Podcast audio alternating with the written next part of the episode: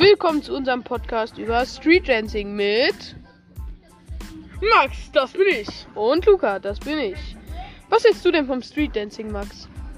Also, ich finde, es ist sehr faszinierend, wie viele verschiedene Musik- und Tanzstile in einem Street Dancing Wettbewerb auch verbunden werden können.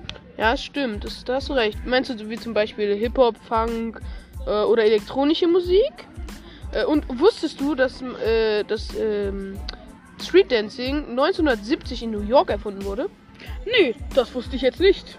Aber weißt du, dass Street Dancing ein allgemeiner Begriff eigentlich für alles ist, was halt nicht in Studien, sondern einfach auf der Straße und improvisiert gemacht wird? Nee, siehst du, das wusste ich nämlich nicht. Wusstest du denn, dass es auch Wettbeca Wett Wettbewerbe dafür gibt? Nee, meinst du, äh, doch, ich meine, ich glaube schon, was du meinst. Meinst du etwa die Breakdance Battles? Ja, ja, genau. Da habe ich mal von gehört. Gibt es nicht auch davon einen weltweiten Wettbewerb, der Booty heißt? Ja, den gibt es. Dann erklär doch mal, was, du, was man da macht. Also, im Mittelpunkt natürlich stehen die Tänzer.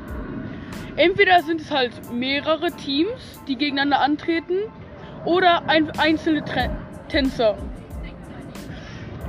Auch wenn es halt oft keine richtigen Wettbewer Wettbewerbe sind, also keine ernsten, sind trotzdem die Regeln sehr, sehr streng. Was meinst du mit streng?